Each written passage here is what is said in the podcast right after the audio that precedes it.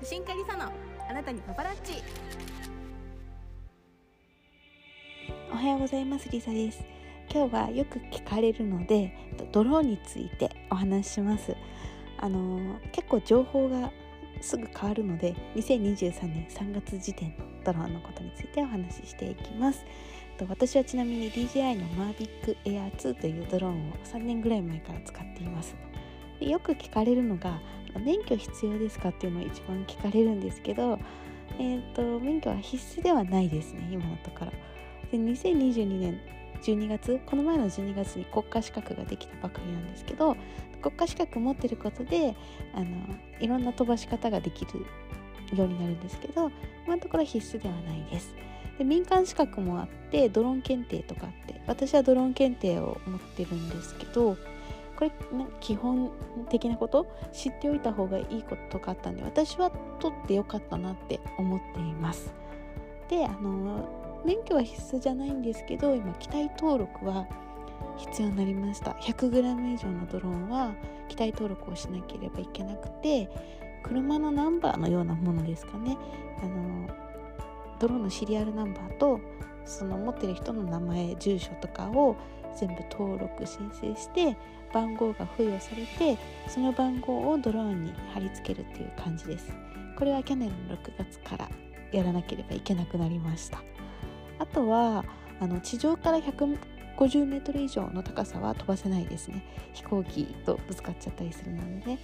人口集中地区って言ったあのまあ、東京とかはもうほぼそうですけどそういうところ民家があるところとか飛ばせないです。これはネットとか DJI のアプリとかで確認することができます。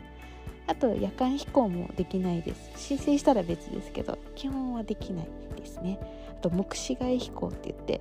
あの自分の目で見えないところまで飛ばすことも基本はできないです。30メートル未満の高さで飛ばしたりとか人落ちたら危ないのでね。そういうのもできないし、まあ、当たり前ですけど空港周辺自衛隊の基地とかそういうのも含めてその辺はできないです。あと結構大変なのがあのいろんな法律が絡んでくるので都市公園法とか道路交通法とか河川法とかあのそう飛ばす場所によっていろんな法律が絡んでくるんでもうその飛ばしたい時にその場その場で毎回確認をしなければならないっていうのがちょっと大変ですね。あと保険に入ること大事ですね。あのドローン自体の保険もそうですけどあの落ちちゃった時誰かに怪我をさせてしまったりとかそういう損害があった時まあ本当はね起きちゃいけないんですけど一応ね保険入るっていうのは大事です。で楽天でドローン保険っていうのがあって1日200円とかで入れるので私はそれに入ってますね。1日飛ばしたい時はそれに入っています。であのドローン飛ばすって結構飛ばすこと自体は誰でもできるんですよね。もうラジコンみたいな感じなので飛ばし方を覚えちゃえばできるんですけどやっぱり危険が伴うのである程度の知識を持って飛ばさないとあの後々大変なことになっちゃうので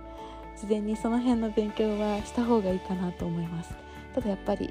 自分が地上では撮れないような景色をドローンが見せてくれるのであの撮れればそれに越したことはないなと毎回感動します。以上です。今日も最後まで聞いていただきありがとうございました。今日も良い一日を。それでは。